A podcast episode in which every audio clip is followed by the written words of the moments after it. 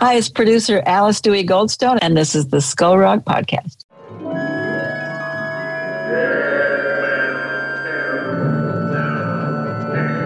Skull Rock Podcast, talking all things Disney, with your hosts Aljon Go and Dave Bossert. Welcome to Skull Rock Podcast. If this is your first time checking out the show, welcome. Every week we talk all things Disney and pop culture with never before heard stories, behind the scenes moments from some of your favorite Disney films, theme park attractions, performances, books, music, and much more. I'm your co host, Aljon Gill, musician, longtime Disney, Marvel, Star Wars, and pop culturist. And you can contact me over email aljon, A-L-J-O-N, at skullrockpodcast.com. And I'm Dave Bossert, artist, filmmaker, author, and your other pop culturist. And welcome to the Skull Rock Podcast. If you love Disney and pop culture, please subscribe to the show wherever you get your podcasts. You can also like and follow us on Facebook, Twitter, Instagram, and LinkedIn. You can also email me at dave at skullrockpodcast.com. Aljon, how are you? Oh man, allergies are in full effect. It's allergies one, Aljon zero. well, I, I, have to tell you, I, I, I, am excited that we're doing the show today because uh, it's the Destino show. I'm super and, stoked. Yeah. And, and, and, this came about because one of our listeners sent in a, a, a note to us asking uh, for us to talk about Destino. Absolutely. I think it's a great topic obviously huge fan of the book the artwork of course of salvador dali and walt disney the two mega powers getting together. How did that all come about? So we're going to go we're going to do kind of a deep dive you know on this topic. yeah I'm, I'm looking forward to it. I think it's going to be fun. Absolutely. Before we get started into that section where i get to interview you dave which i'm stoked about what? i do i, I do want to i do want to make mention the fact that uh, indiegogo is is is ki- killing it for you right now. You've got a brand new project that people can can back which is the house of the future book the house of the future walt disney mit and monsanto's vision of tomorrow and uh congratulations, Dave. Thanks very much, and and this is a great opportunity for people to uh, pre-order this book uh, at a discounted price. And there's other uh, perks and things in there that they might be interested in, including my friend NFTs. I saw that. Non fungible tokens. That's right. I am jumping on that bandwagon, oh. and we're we're going to issue uh, a very limited edition uh, NFTs. I love it. Yeah, please check that out. And uh, it's great that you've got that NFT and a bunch of really cool perks, like I said. Um, but yeah, this book looks great. I love the whole. I, I think the the Monsanto house is one of the coolest kind of stories that you can delve into because there's so much that goes into it and it's just one of those classic images of Disneyland past that uh, I love so much.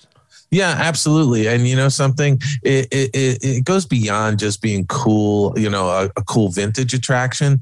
It, it's really a cool house. And I, I would love to see an architect sort of update it uh, yeah. with today's you know, uh, building materials. You know what? Be- yeah, it should. It really should. I mean, yeah. that house is just super cool, and uh, I, would love to see it updated for sure. Uh, definitely. So thank you for that. Thank you for that shout out, and I hope people check that out. Absolutely. Um, yeah, please do. And another thing, before we get into some of our headline news, uh, we've been doing these picks of the week. Have you? I know that you've been just binging everything known to man before the. I I, I had been, and and this past week I I've just been I've been so busy I haven't consumed as much content as I I would have liked to. But I did go see Uncharted. Yeah. Uh, in, in, an IMAX theater nice. uh, with Tom Holland and Mark Wahlberg, uh, and I have to tell you, really fun movie. You know, it, it, it's you know some people are saying saying it's sort of a cross between Tomb Raider and Indiana Jones and National Treasure. It has that sort of National Treasure vibe to it. Yes. Um, I think this is a, a terrific franchise. I hope they do more of them. It was a fun movie. It was a real adventure, uh, really well done. Uh, Tom Holland, Mark Wahlberg, uh, great chemistry on screen. Uh, I would uh, give it two thumbs up. Nice. I like it. The, the other thing that I've, I've watched a bunch of episodes of, and this is kind of off the beaten path, uh, Aljon, but I think our audience, especially those artists that listen to us, might be interested in seeing this. It's called the Baumgartner Restoration.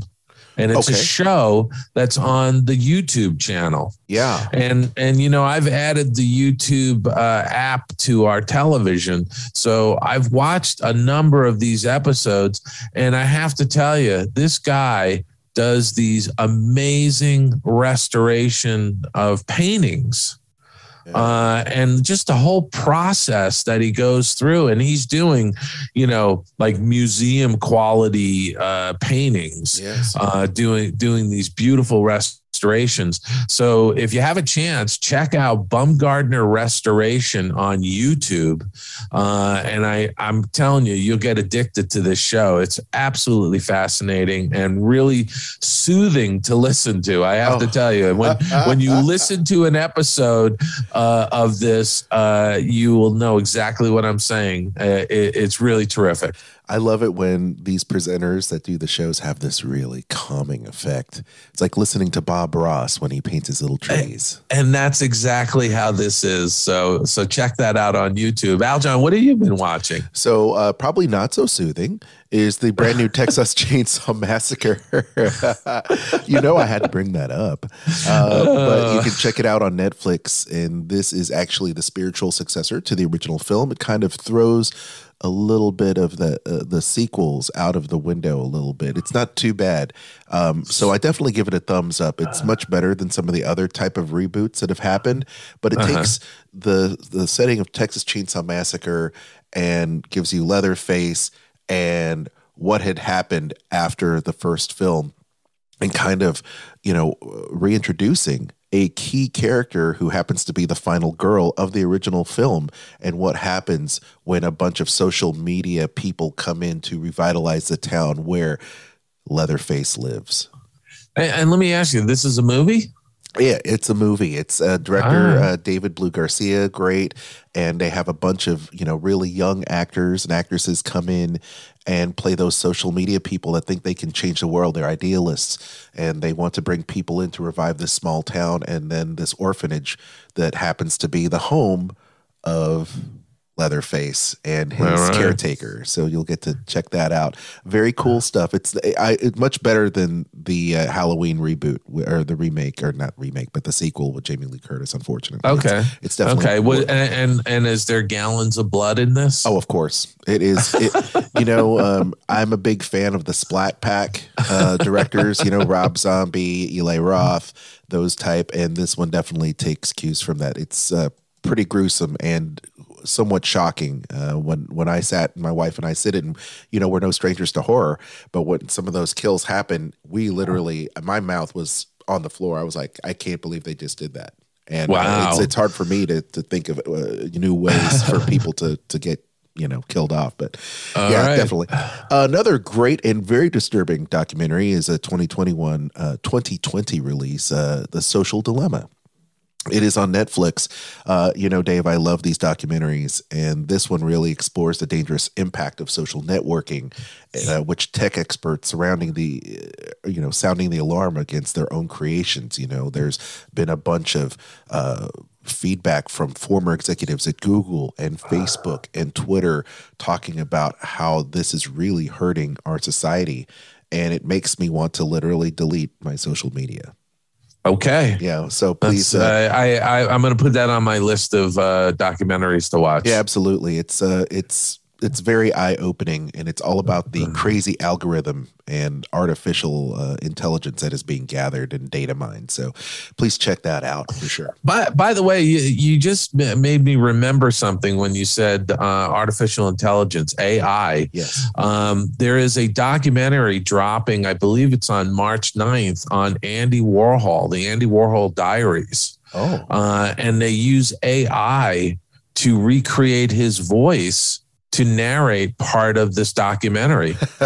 like It- Luke Skywalker. really- yeah, I, wa- I watched the trailer for it. It's going to drop on Netflix. Uh, I'm really looking forward to seeing this. Uh, it's going to delve into uh, Andy Warhol, his art, the factory, uh, who he was as a person, sort of behind the scenes. Uh, so I think it should be very fascinating. that is going to be a fascinating story. I love Andy Warhol's work, so definitely checking that out. And now it's time for Skull Rock Podcast, ripped from the headlines. It's Skull Rock Podcast headline news.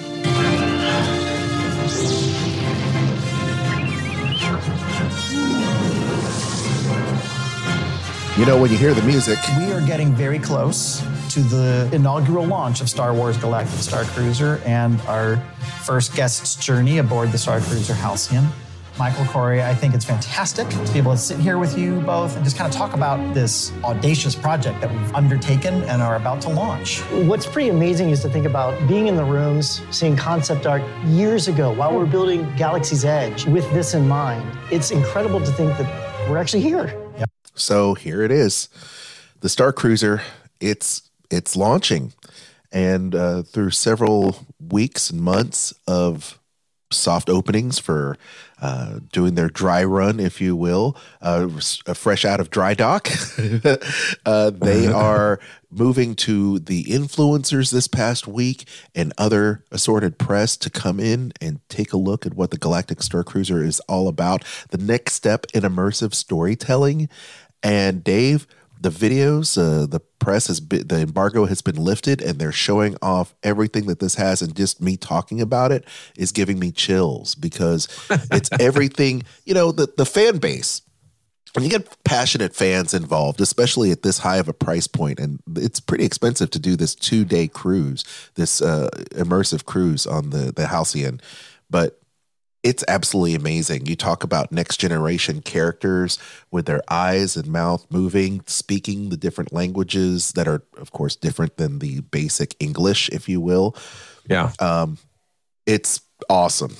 It, And, and when you say cruise, I mean it's not a, it's not a cruise. It is a uh, a hotel yes, it is a hotel, but that is supposed the to be Galactic Star Cruiser. yeah, that is supposed to be a basically a cruise ship in the Star Wars universe. Uh, Right. That's the backdrop. So look look this this is fantastic i mean this is really you know the headline was the next step in immersive storytelling this really is taking uh, an immersive uh, theme park attraction to the next level you know because you're you're immersing your guests in like 24 7 uh, at, at, at a property and i think that's great i think what would be the real next step is to actually have Disney build a small cruise ship, you know, one that has maybe, you know, four or 500 guests uh, and make it completely themed and immersive. And once you leave the dock, you, you're, you're in that world.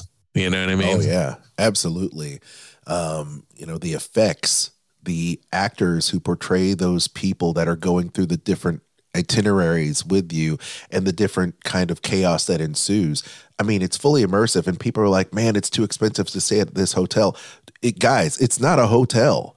You are living it's like going into an escape room or going into something it's completely immersive and the animatronics these people these actors they all are dressed up as aliens and there's droids Right. moving around you freely serving drinks the entertainment looks great and people like to slag on on this project and maybe some of the promos were a little cringeworthy um, but i think they've made up for it i think they've totally made up for it Well, you know, you know something. Uh, uh, the um, the reservations are going to determine uh, the success of this. yes You know, and uh, and I have no doubt it's going to be hugely successful. Absolutely. So uh, be on the lookout for that. Uh, all those things that that happen. I wish that we were there to experience it ourselves.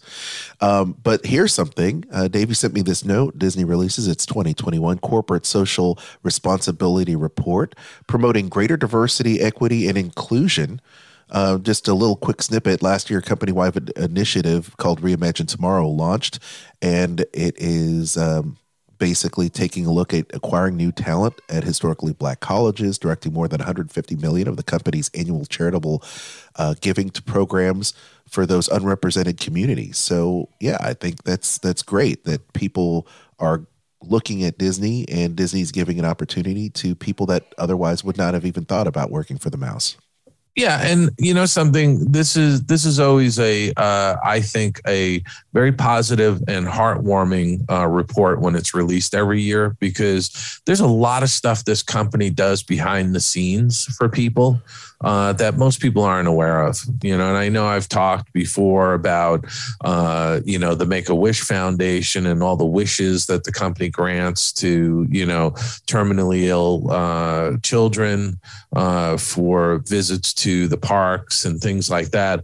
I mean, you know, they've been doing this for decades uh, upon decades. And uh, kudos to them uh, for continuing uh, all this good work. Uh, a lot of it behind the scenes. They don't they don't promote um, very much of this. You no, know. No, but the volunteers, ears, volunteers effort, yeah, uh, does amazing stuff. They've donated and delivered more than four hundred thousand Disney themed toys and other items to children's hospitals in need. Uh, they do so much of that. So kudos Yeah. to the Walt Disney Company for continuing to keep these people, um, you know, uh, outfitting them with what they need, which is great. yeah, yeah. So uh, I love this. Paramount's Star Trek sequel. We talked about it, right? You last week you said uh, Chris Pine and everybody's back in the captain's chair. They're getting ready to go into the Starship Enterprise for yet Star Trek Four under J.J. Abrams, and then you realize uh, there's a record scratch moment. Guess what? Uh, we didn't know about this. Uh, none of the I- none of the I camps or the managers knew about I, it. I, I just laughed so hard when I read this story because you know uh, Paramount, uh, you know Paramount Plus was doing a big, um, you know, investor uh, uh, Wall Street uh, dog and pony show, and and they made this announcement um uh about you know this star wars excuse me star trek sequel uh, and none of the stars were aware of it, and none of them have even done their deals yet. You know, which it seems to me like they kind of shot themselves in the foot a bit, uh, getting ahead of themselves to tout this at an investor day. So uh, it's comical, but uh, you know, all I can say is I hope it doesn't upset the apple cart, and I really do hope that uh, all these uh, actors uh, and stars come back to do a new Star Star Trek movie. It's a great franchise. It is. I I don't even know what to say about it. We're we're on the, we're on the precipice of having the next season of Picard launch, which looks amazing. For one, I'm a huge fan of Patrick Stewart, and of course Patrick Stewart making waves in the news because he was part of the. Uh, supposedly part of the Doctor Strange uh, Multiverse of Madness trailer, which uh, we know that's actually him. Um, so there's a, a more possibilities for Patrick Stewart, man. But what what a great opportunity for Star Trek fans if this was actually going to happen. So Yeah, we yeah. shall see. Hey, speaking of great stuff that's, uh, I guess, debuting, we had a brand new teaser trailer for The Boys. Uh, Diabolical, which premieres March 4th. And unlike the live action uh, Boys seasons that have taken place as seasons one and two, this one is animated. And it looks like it's just a, you know, eight episodes of just really edgy and raw animation uh, from the, the series of The Boys, uh, which is basically about uh, a perverted Justice League, if you will. Yeah, So, uh, yeah. I, I've watched the live action series. It's yeah. uh, uh, which, which I thought was really well done Same and uh, really twisted. Uh, and, uh, uh, and and I watched the trailer for this. Uh, so you know, it's it, it's animation. It, it, it, sort of harkens back to that He-Man animation Yeah. kind of uh, Filmation. days. Yeah, Yeah. So Yeah. Uh, that's coming along. And, and there's also uh, debuting, uh, or actually, it's not debuting, it's streaming now as Free Guy. Uh, on Disney Plus, Yep. uh, and I saw this in the theaters. I I thought it was a terrific movie. I just love Ryan Reynolds. Anything he does, he could just stand in front of a camera and, and say hi to you, and you you you're just going to feel good about it. Yeah, he, he seems like the nicest guy in showbiz, doesn't he? Yeah, he, he's just terrific. And uh, you know, if Ryan, uh, if you're listening to our podcast, you know, you're always welcome to come on as a guest. Oh, 100 percent.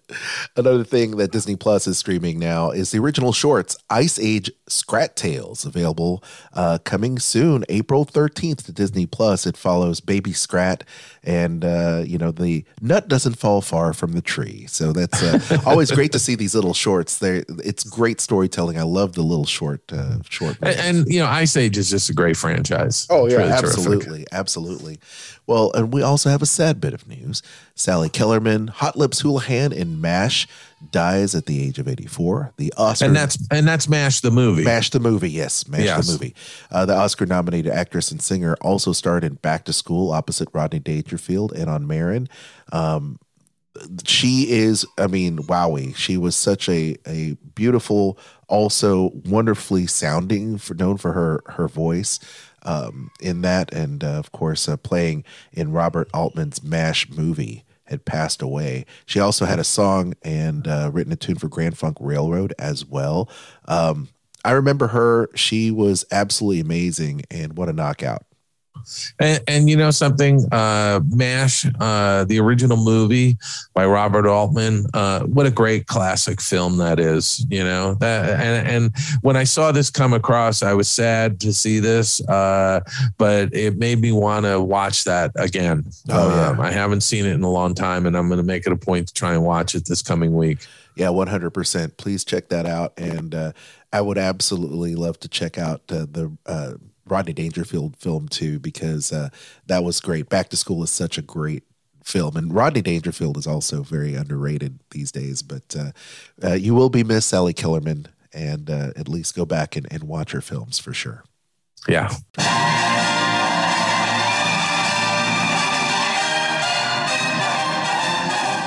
Dali News.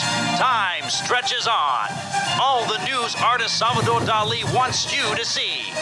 Dateline Hollywood, November 1945. World famous surrealist painter Salvador Dali and animation pioneer Walt Disney have reached a decision to produce a surrealist animated film in a new medium never yet tried. A film Dali describes as the first motion picture of the never seen before.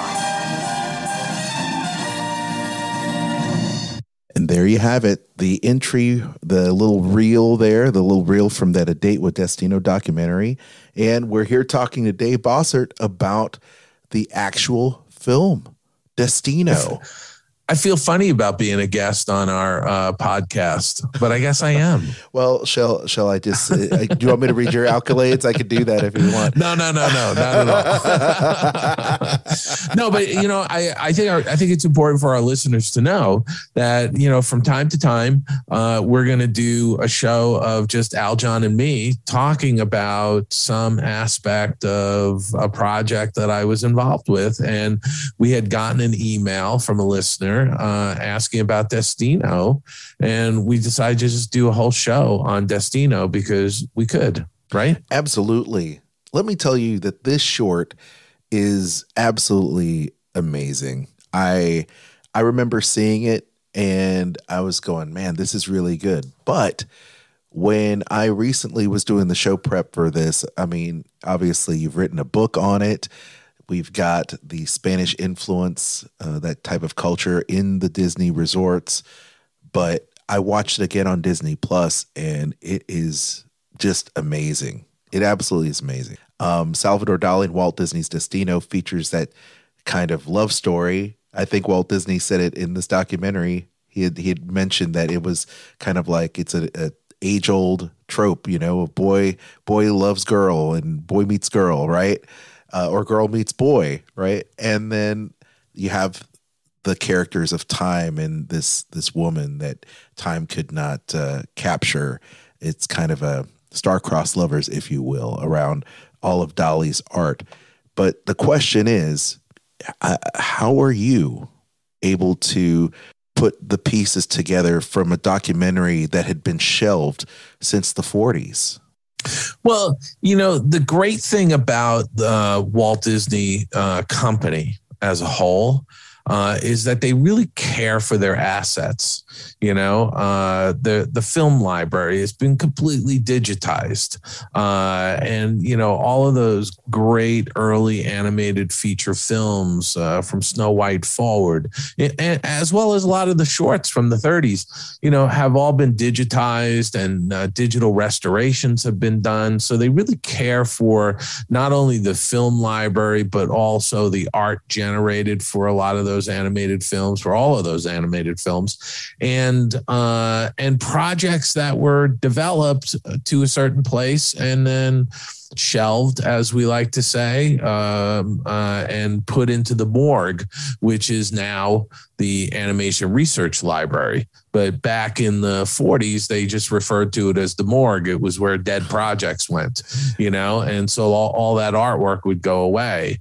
Um, and so, you know, when you start on uh, reviving something like that, you have a foundation. And in this case, the uh, Destino film itself uh, had been uh, storyboarded out by Dali and John Hench and a story artist named Bob Cormack. And so all of those story panels um, were uh, saved for the most part. And and by the way, when you pin up story panels onto these four foot by eight foot boards, these storyboards, uh, they used to, you know, take the images and put them up. Uh, it's almost in comic strip for, format. Um, uh, they would take photographs of those boards. So we also had these old uh, uh, photostats, if you will, of uh, of the boards pinned up. So so that was hugely helpful. So when you have all of that material and you still have one of the filmmakers alive, uh, and that would be John Hench at the time, uh, you really have all the pieces I think you need to actually finish a project like that. Amazing. The the kind of boilerplate we have for Destino says over a half century in the making, witnessed a stunning collaboration of two of the world's most renowned artists. Destino began in 1945 as a joint venture between Salvador Dali and Walt Disney, but production was halted when the studio ran into financial difficulties. Finally completed by Walt's nephew, Roy, Roy E. Disney, in 2003, Destino features the tragic love story of Kronos, the personification of time and a mortal woman, as they seek out each other throughout the surreal landscapes so often used in the paintings of Salvador Dali. So when I'm watching this this film, obviously all those story panels you mentioned were brought to life in that style that Dali uh, is known for. But when you when when you're doing a project like this, and you're you're you're getting the original um, you know filmmaker filmmakers involved in this with John Hench um, what do you say to John?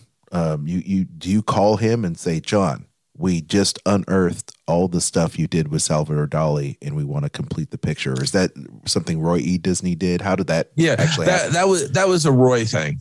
You know that that was Roy going and talking to to John Hench. John was fully aware that all of the animation, uh, you know, the uh, uh, story panels and the uh, visual development artwork, and the, and even the uh, uh, six finished paintings that Dali had done for the film. Uh, John was aware of all that artwork. In fact, all of the Destino artwork migrated with him when he went from the Burbank studio and the animation department to Walt Disney Imagineering. And which would have been WED Enterprises when he went over there. Uh, all of that artwork went into uh, the uh, research library archive uh, at Walt Disney Imagineering. And so he knew it was there. Um, by the way, that artwork was then uh, moved um, we took all of the artwork from the Imagineering archives uh, we took it up to a facility at where I was working. Uh, it was called the uh, North Side Building. Uh, and it was a building up by the Burbank Airport. And there was a uh, scanning scanning department there where we had essentially had done high resolution scans of all of the artwork that had survived. Uh, and once all those high res scans were done, then the physical art went to the animation research library, which is where it is today. Right. And so, you know, they lend out some of those pieces for museum exhibitions from time to time. Uh, but all of that original artwork is housed at the Animation Research Library. Was this art the same art that went on display when Destino was completed in, yes. in the Dali Museum? Yes, absolutely. You okay. know, and, and, by the way, it's interesting to point out that, um, you know, and I talk about this in the book, and we can go into this at some point mm-hmm. uh, if you want to. Yeah. But uh, most of the Destino artwork was stolen by an employee of the studio and sold to uh, two different collectors. And then one of the collectors bought the other collector's collection of Destino art and then uh, tried to get uh, Dali to sign a lot of the artwork. And that's how the studio found out the artwork was stolen. Oh and my. there were lawsuits. And then most of that artwork came back to the studio, but not all of it. There were pieces missing. And there's been some pieces that have surfaced in recent years. I, I went down and authenticated uh, some of the some of that work, but there was also um, uh, I mean, essentially, uh, you know, the artwork has had sort of a sordid past, if you will, mm-hmm. because there were some pieces that turned up in a dispute between uh, a gallery owner and art collector, and those were confiscated by the LA County Sheriff's Department, mm. and those couple of pieces were turned over to the studio. And one of them had uh, a badly forged uh, Dali signature that was covered up. Uh, you know, so there, there was all these weird little things going on, mm-hmm. but but ultimately. Uh, all of the artwork that we are aware of uh, is is repatriated with the studio. You, you gotta you gotta think, you know, with someone uh, of such a sought after, you know, uh, artist like Salvador Dali. You know, he's not just just uh, I mean he is unique. He is a legend. He's beyond legend. And the fact that people want his work so much, you're going to find, you know, knockoffs everywhere. Everyone's trying to, you know, knock off his art. well, Dali in particular had had some issues because uh, later in his life, he wound up signing a lot of, um, you know, print paper, you know, yeah. uh, art paper, uh, just signing the paper. And then prints were done on that paper later after he had passed away. I and see. so, so there is a definitive catalog of what's real and what's not uh, uh of the Dali artworks uh, out there. Right, right. But I, but I have to tell you, uh, for people in the United States, if you want to see an, a very impressive collection of um, uh, Dali artwork. Uh, it's at the it's at the Dali Art Museum in St. Petersburg, Florida, believe it or not. Mm-hmm. And I've been to that uh, museum a few times. I've spoken at that museum, and I've also spoken over at the Gala and Salvador Dali uh, Museum in Figueres, Spain. Uh, and I have to te- yeah. I have to tell you the collection that they have down in in St. Petersburg, Florida, is actually better than the collection in Spain. I think yeah. um, it, it's kind of crazy to think about that, but uh, it's just a, a, fact. I mean, there's some iconic paintings uh, at uh, the the St. Petersburg Museum. And mm-hmm. by the way, I I, I kind of got sidetracked talking about the stolen art and everything, but I did want people to know that there's actually a handful of um, uh, drawings. Uh, they were sort of like development drawings out of Dali's sketchbooks uh, that are related to um, Destino that are at the museum in Spain. Yeah. Uh, and and I think that's really kind of cool. Uh, and you know, because I was doing this book and doing this research, we were able to put a little agreement in place where we could swap uh, some letters and scans of letters and scans of artwork between Disney and the museum, and uh, it, it, was a nice uh, sort of a, a exchange of art, if you will, uh, and documentation, uh, and some of which is in my book. Um, and, and I was so thrilled to be able to write that book.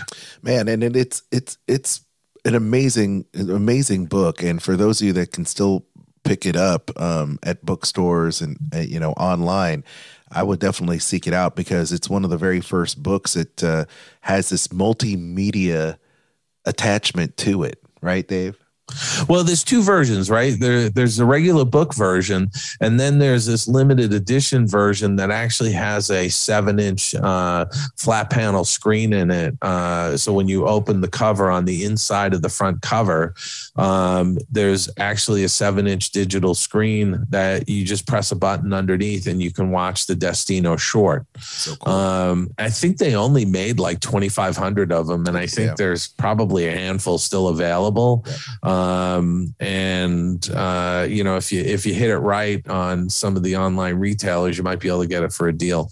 Let's go back to the very beginning. You know, you you have Walt Disney being enamored. I guess one of the I get his uh, staff artists had a book of of Dali and yeah, it was actually Marc Davis. Was it Marc Davis? Okay. Yeah, yeah, yeah. Walt Walt went into Marc Davis's office and actually saw a, a, a book on Dali's artwork uh, sitting there.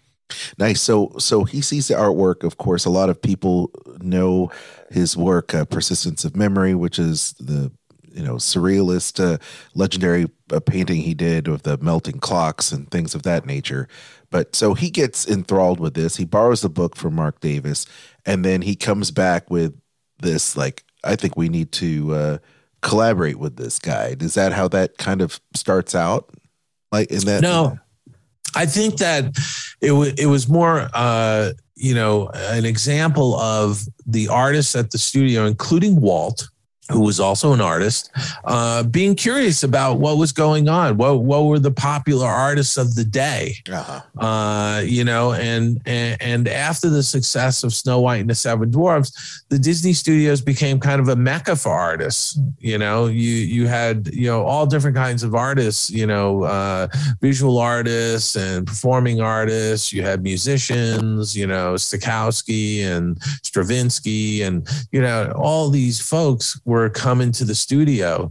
Uh, Walt, you know, visited with Norman Rockwell. Uh, there was this, you know, sense of there was something happening at the Disney studios, and uh, and so I think as as it's probably true today. I, I, mean, as an artist, I know it is. I see things. You know, I read an article in the paper, or I I see that there's a museum exhibit on a certain artist, and I want to go see that. Uh, and and after I I view the exhibition, I go into the gift shop and I want to buy the book. Uh, you know, the the show catalog and and all of that. And you you know, you're just interested in in these different uh, artists and the technique techniques and the images that they're creating. And so I think it was the same then, uh, you know, and that's why Marc had this uh, picture, you know, this book uh, on Dali's artwork. And uh, and when Walt came in and saw it, he asked if he could borrow it, and and he ultimately. Uh, uh, wound up uh, getting uh, his own copy, uh, which Dali eventually signed for him. Right. So, so he he gets inspired by the artist of, of the moment right now, uh, Salvador Dali. He gets he gets into it, and the studio itself is had just released Snow White, getting ready to or is working on Bambi. Right? Is, is this is the timeline? You know, Bambi is getting ready uh, or is in pre production, and then the war uh, uh, the war breaks out, and for a number of years, Disney has been regulated to cease all other production for wartime propaganda films and the like. Of course, you've written about this as well, uh, Dave. But the the the only thing that is continuing production, kind of in the background, is this Salvador Dali thing. Uh, is it?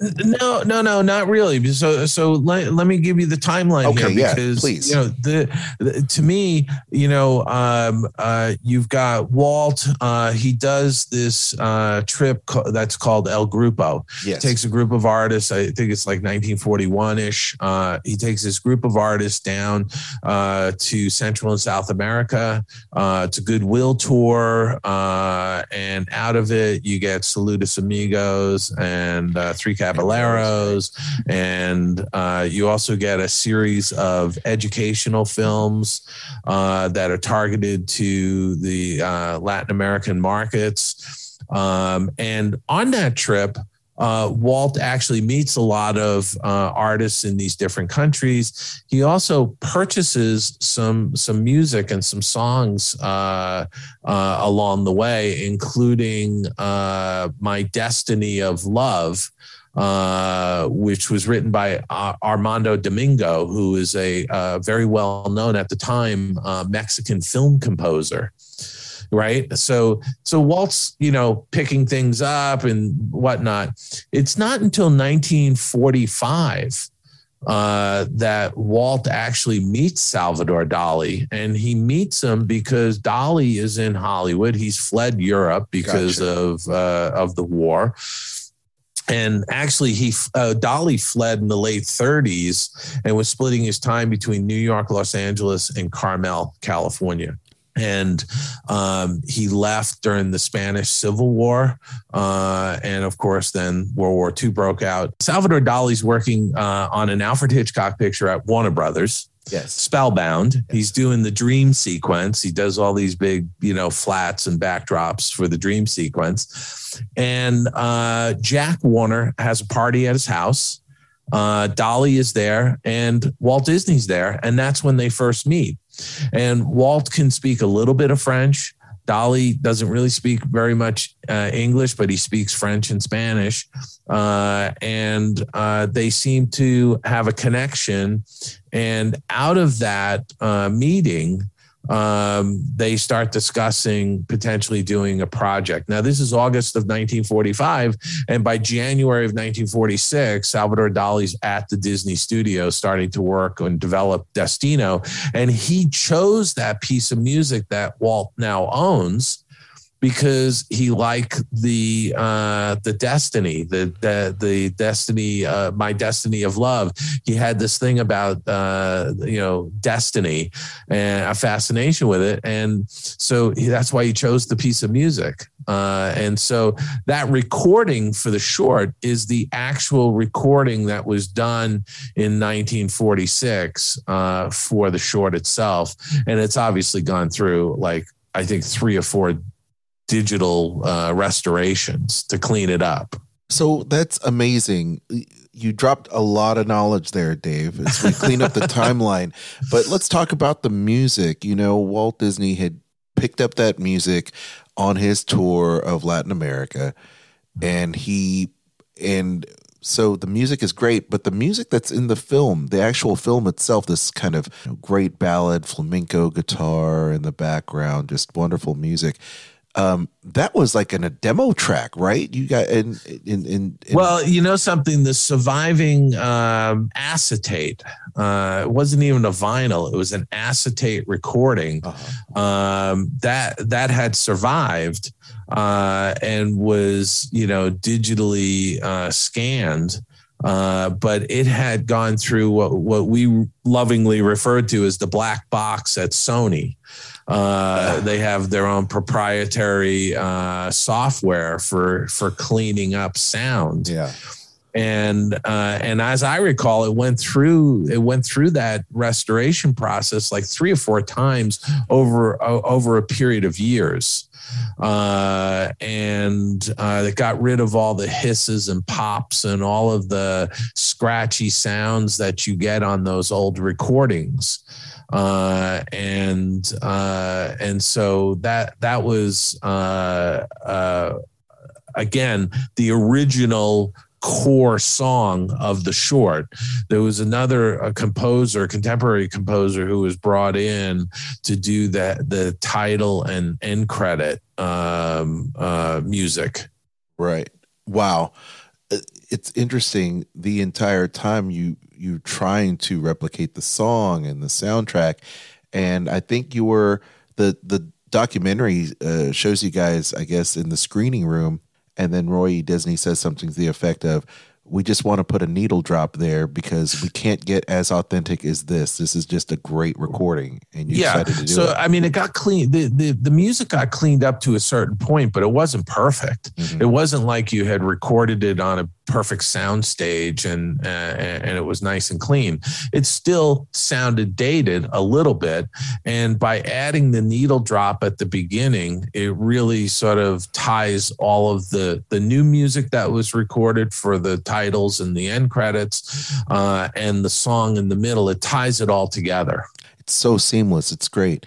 Now, during this time, Dave, you're working on Fantasia 2000 as uh, no, you you're finished working. I, on- I finished, yeah, but I, I, you know what, I, I, I said this in the book, and I, and I'll say it to you. Uh, the, the seed was planted while we were working on Fantasia 2000 for the Destino project to be completed. Mhm. It, it was planted in the late 90s when we were having discussions about the interstitials for Fantasia 2000. And there was one interstitial in particular, it's hosted by Bette Midler and she talks about the Disney that never was, you know, those projects that kind of came and went and, you know, that got developed to a certain point and then got shelved and went to the morgue and all of that kind of stuff.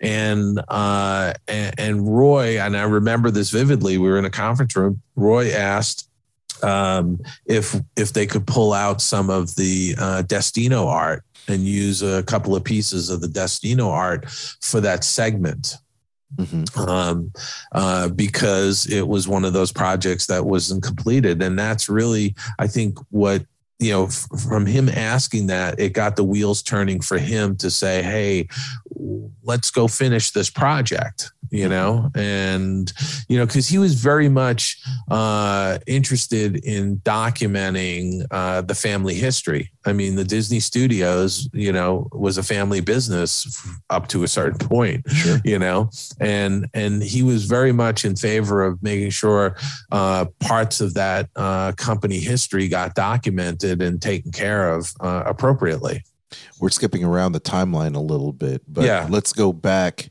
then to Walt having Salvador Dali working on this film, right? So what was so the the film was inspired by this piece of music. As this stuff and the concepts came together, is Walt Disney meeting with Dali and Yeah. with John So, and, and getting this yeah so when when when dali came to the studio in january 1946 and started working and actually you know uh you know he he had a time card you know he he you know came into work like other artists and you know he had an office and he did his work in his office um I remember John Hench saying that, you know, Dali was like the, he had a fountain of ideas all the time, you know.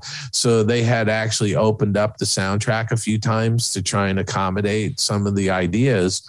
Uh, but um, he, Walt, assigned John Hench to work with Dali.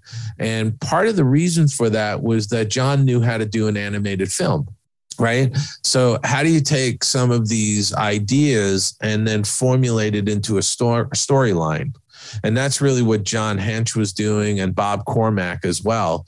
Uh, they were they were making these ideas that John, that Dali was coming up with fit into a more linear storyline. So you had a uh, a story, and and the segment really was going to be slated for a Fantasia like movie, what, what we refer to as a package picture. Um, and so anyway, as as Hench and Dali are primarily working on the project, and Bob Cormack comes in uh, to help out. Uh, uh, Walt is dropping by periodically uh, to see how things are progressing.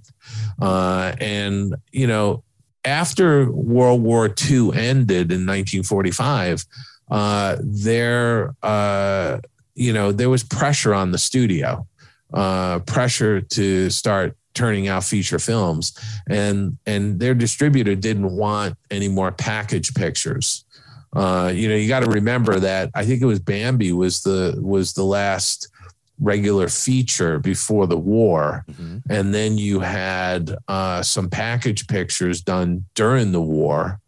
Uh, and a lot of shorts done, but also the studio turned out between 41 and 1945 almost two, I, it was over 200 uh, training films and, you know, uh, propaganda uh, shorts and uh, military or war related shorts. And they were doing all kinds of stuff that was related to the war. And when the war ended, all of those contracts dried up. So they needed to start getting their act together. And the other thing people don't realize is that when the war broke out, everybody thinks World War II is 1941 to 1945. Well, that was when the US was involved. But the war actually broke out in Europe in 1939 with the invasion of Poland Mhm. by the Nazis. And so you started; these countries started falling to to the Nazis uh, during uh, those early years, and you uh, uh, the studio itself started losing its European revenue from the theaters, Mhm. which made up about a third of the company's revenue coming in. Yeah, it's huge. Uh, so, so you know, when Pinocchio opened, uh, there were certain parts of Europe that you know they weren't going to get revenue from. They couldn't release the film in, so that's why that's part of the reason why uh, Pinocchio didn't perform as well as uh, Snow White did Context. you know yeah. yeah so so i'm just trying to put all of this in the context for for everybody but the uh the fact was that uh when you uh start looking at destino early on and why it stopped production and why it got shelved i think you have to start to look at the fact that you have an artist who is incredibly well known at that point in you know mid-century. Um, he is you know the one of the founders of the surrealism movement. His works are in museums. He's having you know big shows. He's a he's a you know a personality if you will a celebrity uh, artist. And um and he has a distinct style and view of art uh, and you also have Walt Disney, who's established a house style uh, with animation and taking animation to the nth degree as we see through the 30s with you know experimentation and improvement in creating dimensional animation and these very dimensional uh, scenes the multiplane camera and all of this stuff and you know you put these two guys together i think that and I, and I write about this in the book i think that dali in a sense wanted a lot of what walt had which was that walt was this popularist artist and uh, dali was this avant-garde fine artist you know leader of the surrealism movement and I think Walt wanted a little bit of that fine art sheen on him. Uh, and that's kind of what attracted the two of them together. Uh, and, uh, you know, when you sort of step back and look at Destino, you immediately go, that is more Dali than it is Disney. You know, and I, and I remember I remember uh, Roy saying, could you imagine if they had released this in in the 1940s the late 1940s like people would have like they wouldn't have known what to make of it No, they- well, people still don't You know? know? what to make of it. uh, to yeah some, but, to some but degree, now but but, but but today people understand it was a collaboration between Yes. disney and dali yes. but back then if it went out under the walt disney label as a finished film Yeah. people would have been like what in the heck are we looking at you know yeah. it, it was so it was it was so Dali esque, uh, and I think aside from the financial situation at the studio, which I think is a valid you know reason as to why it got shelved, I also do think that it had gone a little bit. It was a little too far away from the Disney style. hmm You know what I mean? It was too Dali esque. And I think that was probably also one of the reasons because had they continued, they were paying Dali a, a, small fortune weekly to be there to work on this project.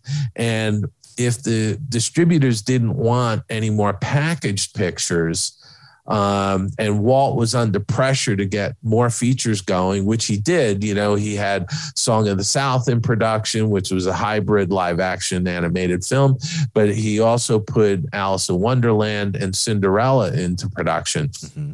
And by the way, it wasn't until uh, Cinderella was released uh, that uh, the company was really back in the black again financially. You know, um, uh, they they were struggling in the late 40s, uh, and so you know there was a lot of pressure on them to to keep uh, you know revenue coming in and keep the studio afloat. So I can I can understand why they shelved the project when they did when they shelved the project, was there any type of animosity between the two giants? None whatsoever. Uh, you know, Bob Cormack uh, was laid off a little bit later after Dali had left the studio. Um, there, there were you know staff reductions, but Walt and Salvador Dali remained friends for the rest of their lives and um, and you know Walt and Lillian went to visit uh, Gala and Salvador Dali at their home in uh, um, uh, in um, uh, Port Lligat, which is right near Figueres. Uh, is a be- beautiful uh, home uh, but but Walt and Lillian went over in, in the mid mid to late fifties. I think it was fifty six or fifty seven. They went over and visited, and and during that visit, uh, Walt and Dali talked about possibly doing uh, another project together, a feature, maybe El Cid or Man from La Mancha. Uh, and Dali had done some drawings for those, uh, uh, you know, just some some sketches and you know, sketch some ideas, uh, but nothing really came of it. But not Don Quixote, right?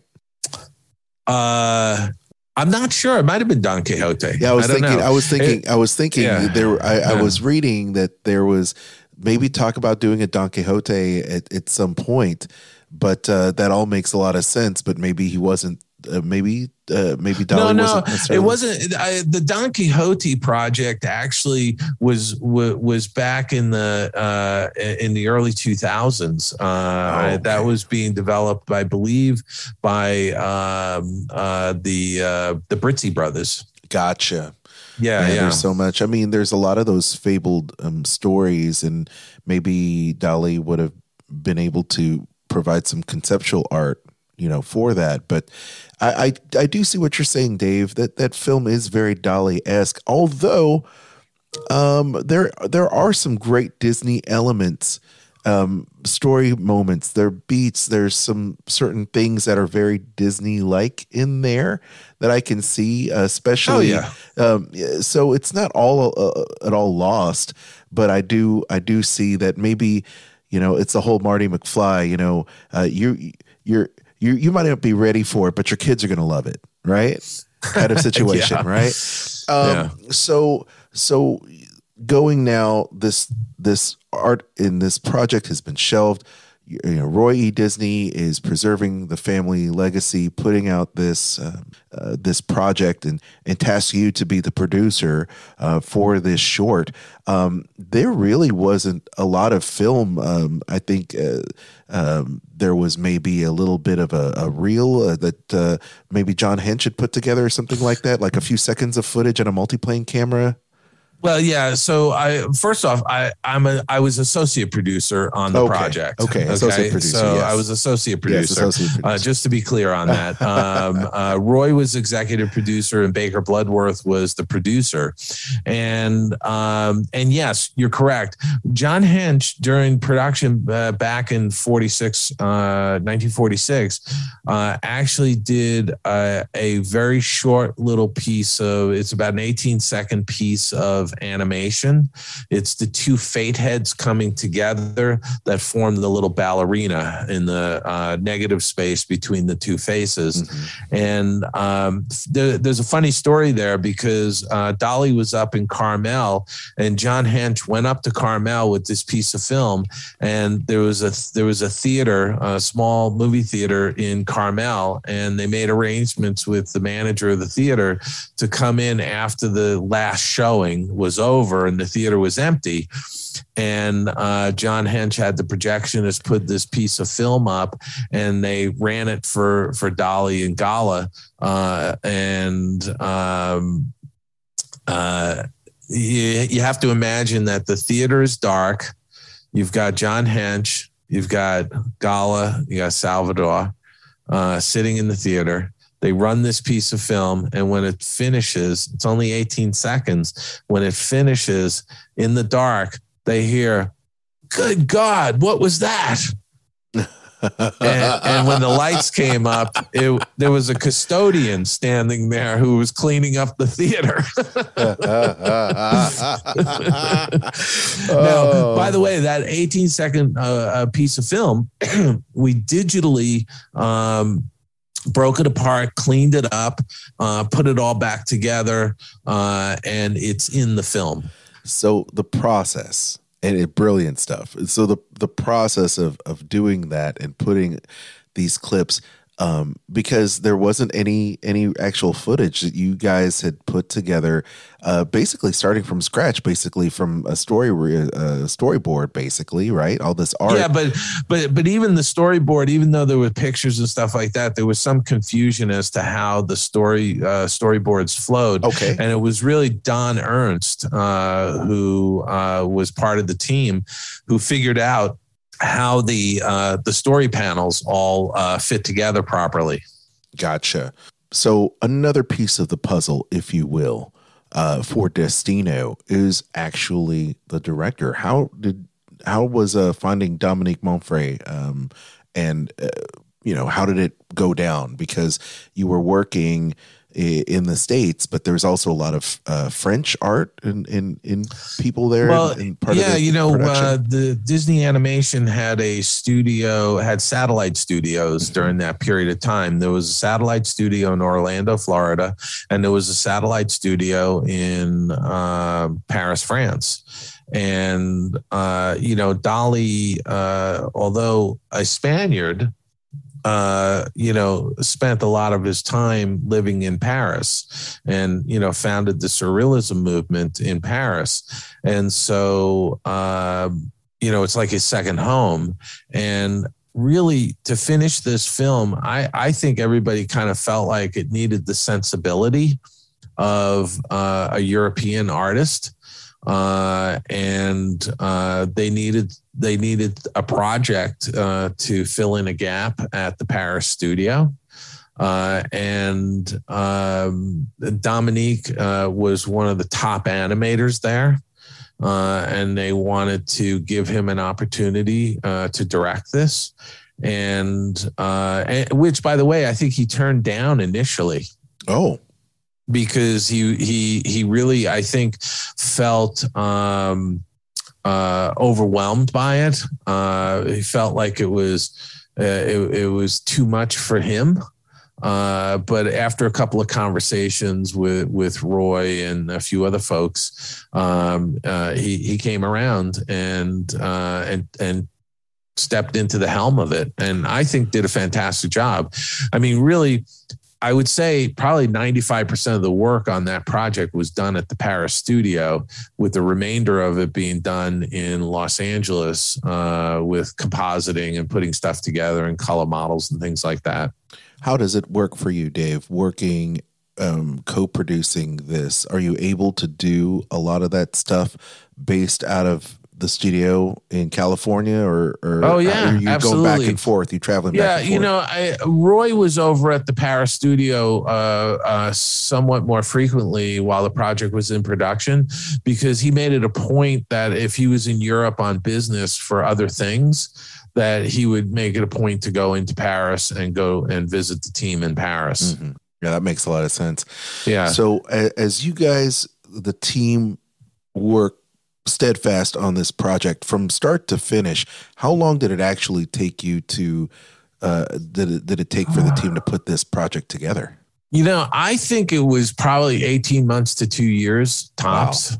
Uh, uh, but you know, again, the the seed was planted uh, uh, in the uh, late 90s while we were working on Fantasia 2000. And there were some legal things that had to get worked out as well because, you know, Dali had signed a contract with the with the studio. And so a big, big part of it early on before even there was any production done to, to finish this, a lot of the sort of legal aspects of it had to be ironed out. And that really was uh, Ed Nowak, who is the deputy chief counsel for the company, who is just, I mean, an absolutely terrific guy and uh, you know i think everybody you know has to give him a lot of credit for um, uh, for ironing out the legalities of the contract and interpretations and all of that kind of stuff think that's once again just really really cool stuff there and i I think it's important to note that not only is it just a, a wonderful six and a half, seven minute long short, if you will, if I put long and short yeah. together in the same same breath, but it is just absolutely stunning. Um, this also includes something that uh, you're no stranger to, Dave, which is the use of computer generated graphics, right? Used a little bit of computer graphics in this project. You know, there there's a little bit in there, um, and also I would say that it's primarily a 2D animated short that also has a little stop motion in it, mm-hmm. and the computer aspect of it uh, is really primarily the digital compositing and some of the effects and things like that that were done uh, through the cap system that we were working uh, working with. Gotcha. Well, I I believe that um, this this project uh, is is just one that people need to check out. Um, I think it's absolutely beautiful. Like I can't tell you how many times uh, uh, I've said that, but uh, it was also nominated for an Oscar and won uh, multiple awards. Uh, so I guess uh, that's something else to be really proud of. Oh no, absolutely. And the, there's a couple things I wanted to point out. Yeah, sure. Uh, there uh, at the very beginning of the film, you see the signatures unveiled. Yes, uh, love that uh, part. so, so Salvador Dali's signature, we actually scanned off the contract he signed with the company.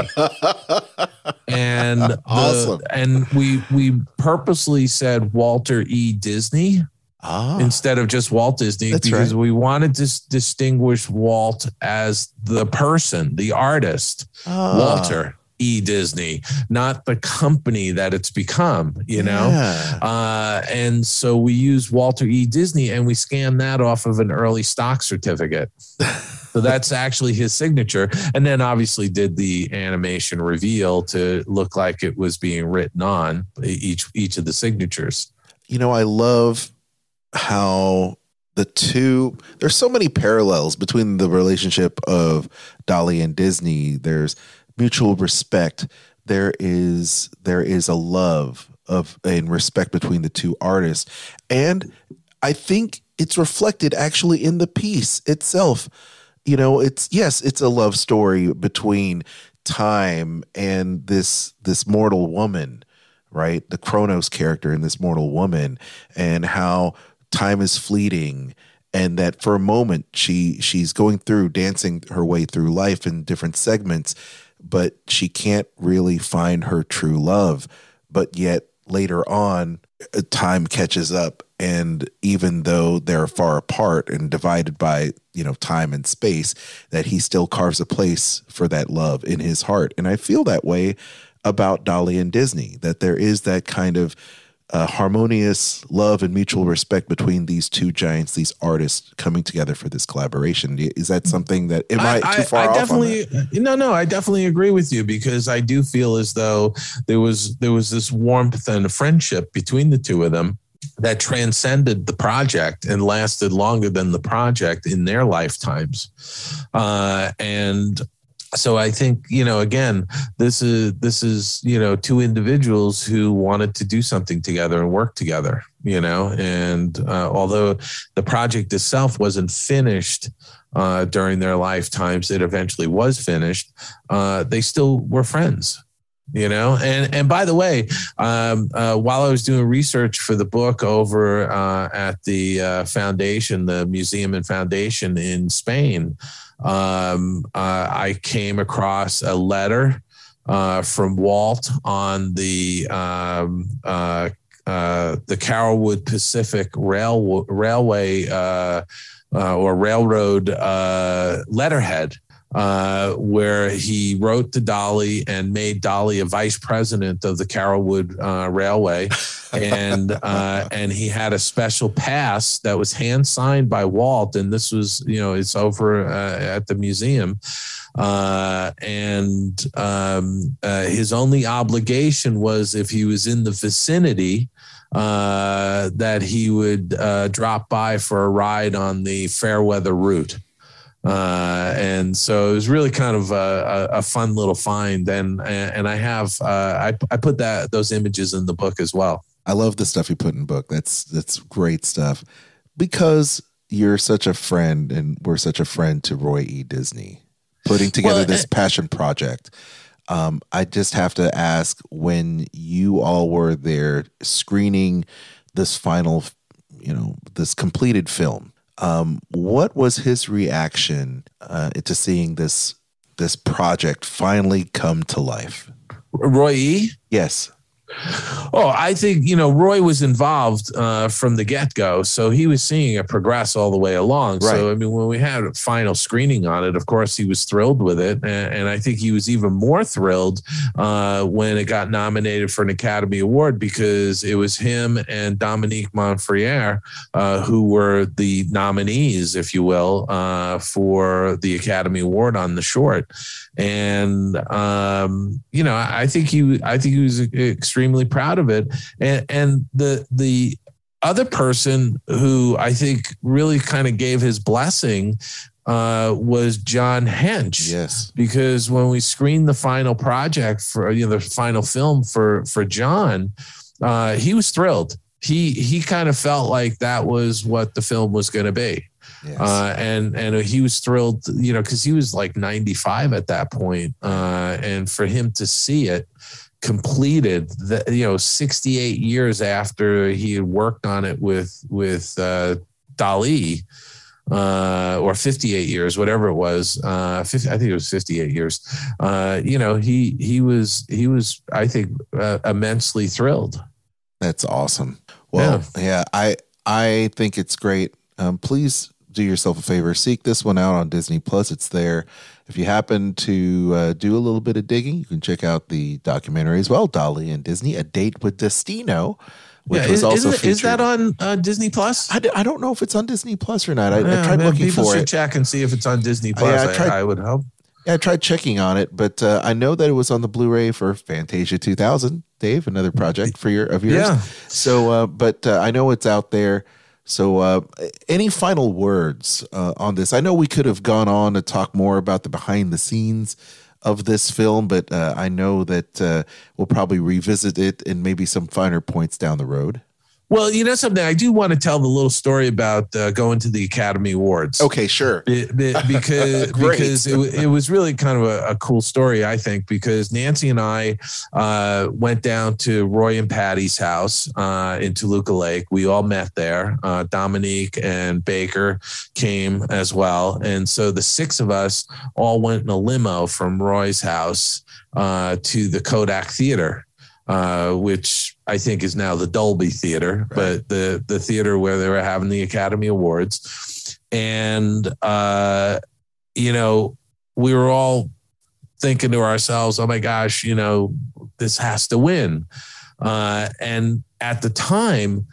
Roy was in a bit of a, you know, he was having a falling out with Michael Eisner, and yeah. there was a a, a little uh, battle going on between the two of them. Just a little one yeah, and uh, and so everybody was like rooting for Roy to win the Academy Award, and people were like, "Oh my gosh, what's he gonna say if he's up on stage getting this award?" You know, and all of this, and I think what wound up happening was that the vote got split between Destino and a Pixar short called Boundin', Uh-huh. and another short called Harvey Krumpet from Australia actually came in and won the short competition that year. Unbelievable. Uh, and it was it was crazy. You know, Roy even said he was ready to like get up out of his seat when they when they made the announcement. It was like Harvey Krumpet. He fell back in his seat. You know. Um, so we all met in the lobby of the theater at the end of the Academy Awards. We all meet up. We're standing in a circle, chatting, and uh, you know, uh, Roy and Dominique had tickets to the governor's ball, uh, and you know. They weren't sure if they were going to go. Nancy and I were like, ah, "We're we'll we'll head home uh, if they go to the governor's ball." And finally, you know, where people are coming over to say hi to Roy, in- including, by the way, Steve Jobs, who kind of came over and waited while he finished talking to somebody and then came in and talked to Roy. Um, and uh, finally, Roy says to his then wife, Patty, uh, what do you want to do, Patty? And she says, I, I really want to go get an In and Out burger and and and so that's exactly what we wound up doing. We went down. We got the the limo came around to pick us up. We all piled in the limo, and uh, we went to the In and Out Burger on Cahuenga Boulevard over by Universal Studios. That's right. Um, the driver, by the way, made the mistake of trying to go through the drive-through, but there was like a hairpin turn, and the car was not going to make that, so he had to Uh-uh. back out. Uh-uh. And a couple of us ran in, got a box of burgers, a box of fries, and we all went back to Roy and Patty's house in Toluca Lake. And uh, he popped open a magnum of red wine, and uh, we had burgers and fries and this really good red wine, and and just you know hung out for a couple of hours, and and it was really a very memorable evening. I I think bet. you know.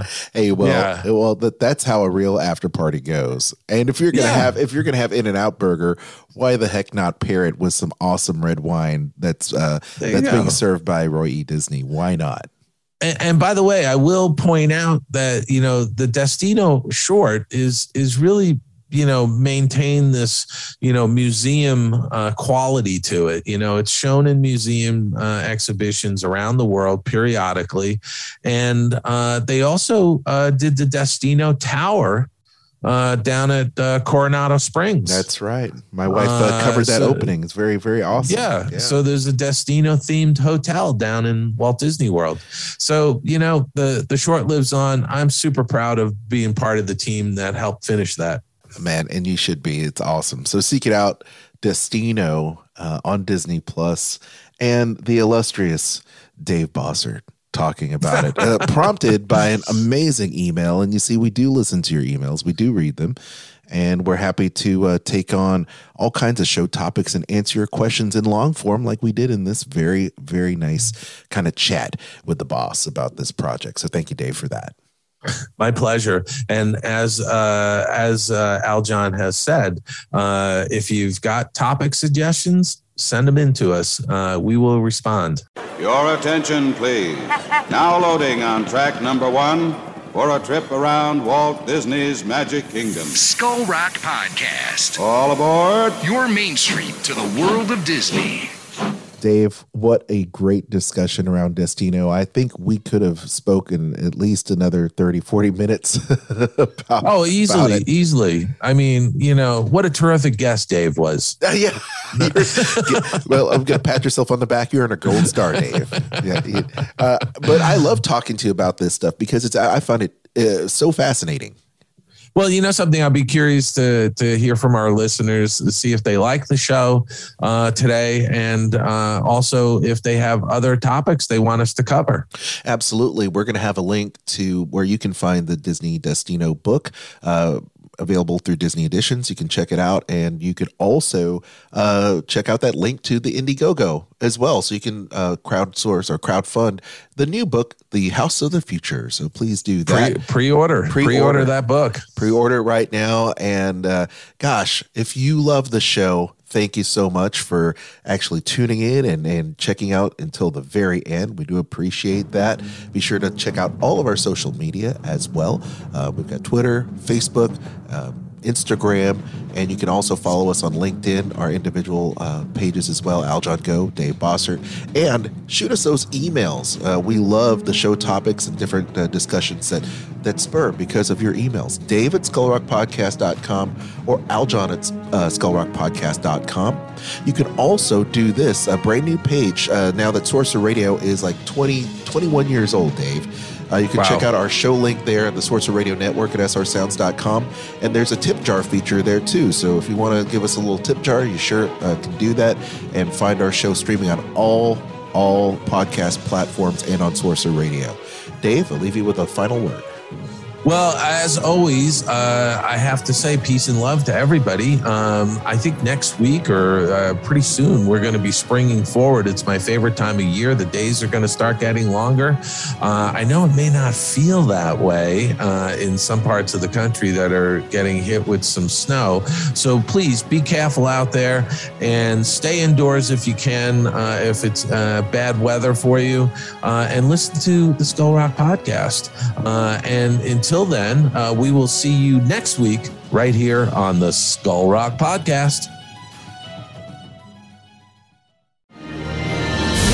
I'm Aljon Go, co host of the Disney List podcast, as heard on Sorcerer Radio, as well as Skull Rock podcast, here with my wife, Kristen. Hello. Hello. You are an earmarked agent who books Disney travel, vacations for people all the time give our listeners a reason why they'd want to give you a call instead of just booking a trip by themselves.